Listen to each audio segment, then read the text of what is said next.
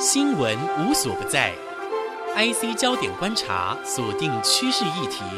带您深入新闻幕后。欢迎收听 I C 焦点观察。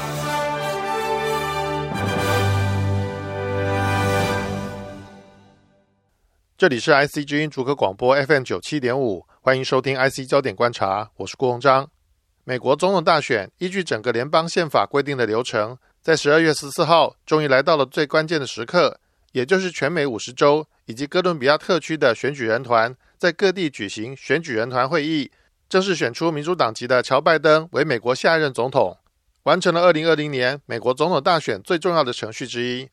接下来另一个重要的时程就是等待国会明年一月六号正式计票，将能够正式确认拜登的总统当选人身份。这次美国总统大选普选票的投票在美国当地时间十一月三号落幕，美国各大媒体随后也预测民主党籍的候选人拜登将以三百零六比二百三十三张选举人票获胜，成为下一任总统，但要被正式认证为总统当选人，拜登仍然要经历一系列的宪政程序。十二月十四号当天举行的选举人团会议并且投票就是其中之一。共和党参议院多数党领袖麦康奈尔在确认这项选举人团投票结果之后，已经依照美国宪政惯例向拜登道贺其当选新任的美国总统。美国总统大选由于基本上各州大多数采取赢者全拿的选制，而且过去历届总统大选的普选票胜负差距较大，因此各大媒体根据各地的开票情况预测，选举人票的预测得票结果大多数与最后的结果相符，因此十二月十四号这一天的选举人团投票往往成了走过场，被误解为只是形式上的流程，但事实上这一场选举人团的投票结果才是美国宪法上规定的法定投票结果。淡江大学外交与国际关系学系荣誉教授陈一新认为，美国选举人团十四号投票，民主党总统候选人拜登确定当选，成为第四十六任总统。而美国新任的总统既然已经产生，共和党籍的重量级国会议员都循例向拜登道贺，并且呼吁他们在国会的同僚放下对立，一切往前看。国会大佬的表态不仅象征美国依让而生的民主精神终于回来了，而且也象征过去四年被川普总统折腾的传统价值再度出现于美国社会。至于川普阵营还有他们的支持者仍然不放弃翻案的机会，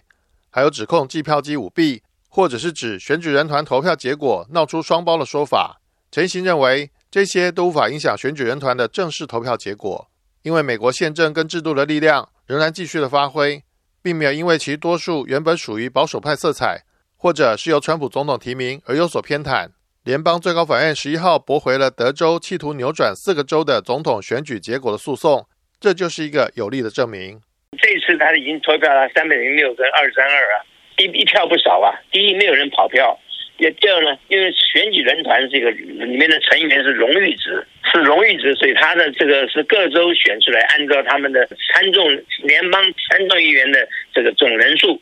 所以说四百三十五个众议员，所以他就有四百三十五个选举人，不同的人。然后呢，另外有一百个参议员，就有一百个这个选举人。另外再加上华盛顿 D C 三张啊，所以说他这个是荣誉制。过去虽然也有历史了，会这个会有这个跑票或者是乱投的那种情况，但是呢，基本上呢，它并没有影响大局势，也大家也就算了。那这次呢，居然能够在这次投票中一票都不跑，算是不简单了。像假如说一月十四号假如还有问题的话，那么那那些跑票的人或者背叛承诺的人呢，可能会受到惩罚，或者是至少被是被民意批评啊。所以说，我认为已已经关系不大了。而且副总统 Pence 就是参议院议长呢，他会他会宣布拜登和贺锦丽当选，就这么简单。所以说有什么杂音，有什么民共和党还在有人想搞鬼，呃，可能性不大。你看，所有川普的气量全部全部失败，包括高院。你看，高院虽然是共和党六比三优势，但是仍然秉持公正的立场啊，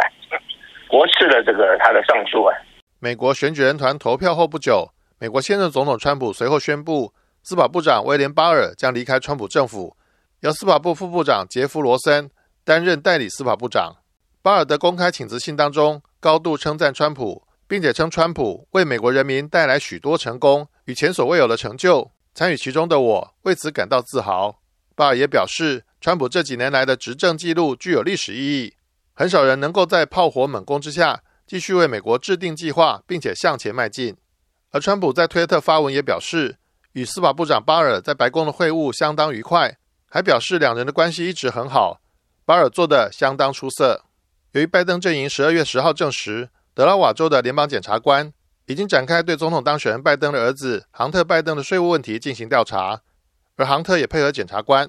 而在这之后，巴尔宣布辞职，而且川普也没有跟巴尔撕破脸，因此有分析认为，这些迹象显示很可能川普对于这个结果虽然不满意，但是可以接受。因此有分析认为，这些迹象显示很可能川普对于这个结果虽然不满意，但是可以接受，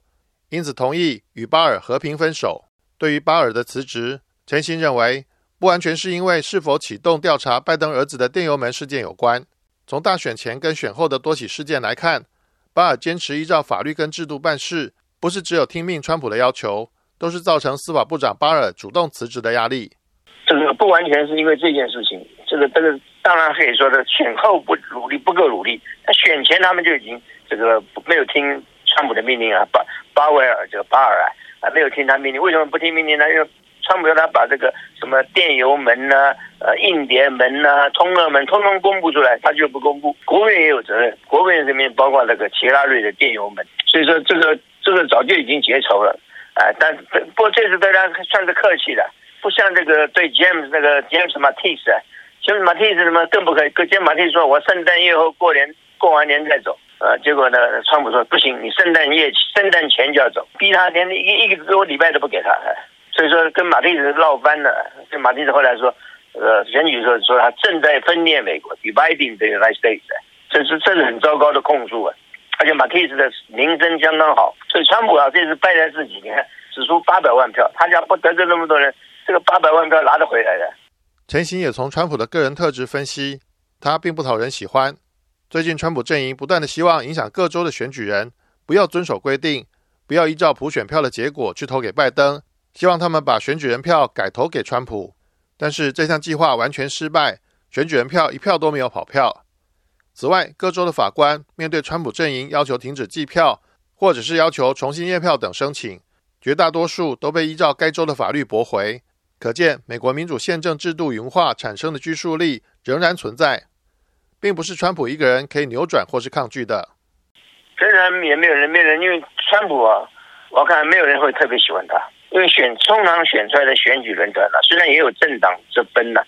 但是呢也有党派之见呢、啊，但是呢这个对川普的印象都都不太好。这些选出来的都是社会名流、公正人士比较多。本来有人预测川普在蛊惑他们嘛，希望他们能够背叛承诺，因为他们有承诺就是根据那一周的普选票来决定他们投票。比如说这个加州有五十二张。所以加州普选票，那么当然是民党赢嘛，那就都都要五十二张票都要投给民主党，即使他们有共和党员也要投啊。在选举人选举人里面，哎，所以这是一个显示说民主制度并没有崩坏。那么另外你可以看到，这个很多大很多法官也也，除非你有具体事证，他才会呃重新验票，但是不可能停止停止计票。大家都都都有个默契，就是大家都支持计完票之后再来谈要不要验票，验票要根据各州的选举法规，还有这个是不是有具体的市政，或者是有没有这个呃各州法规呢？有人规有些州的规定呢，百分之零点五的问票有问题就要重新验票，有些州的百分之一，各州都不同了、啊。反正就是最高法院已经退退回了驳斥了这个德州检察最高检察官的这个一个上诉嘛。要最高法院来审理，尽管最高法院是共和党占多数六比三，但是他们仍然秉持着我心如秤的这个心心啊，来这个处理这个事情，并没有说因为他们是共和党比较多就支持川普啊，所以这是也这也是显示民主没有崩坏，一个制法律制度还是在的，法治仍在啊，所以说那么加上官员呢，你看他们没有这么这么狂妄的人，都还是要准备交接，总统也是要准备交接，川普再怎么再怎么抗拒也没用。他整嘴巴唠叨唠巴巴唠叨而已。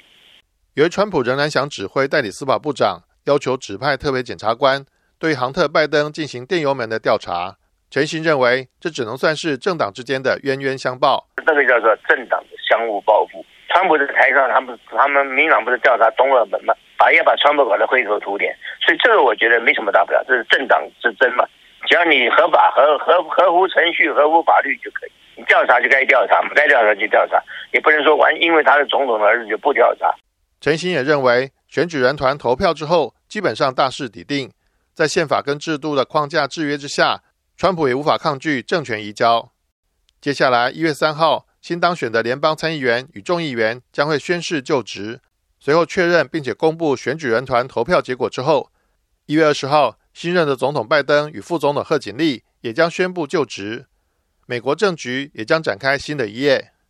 以上就是今天的I C焦点观察，我是郭鸿章，谢谢收听，我们明天见。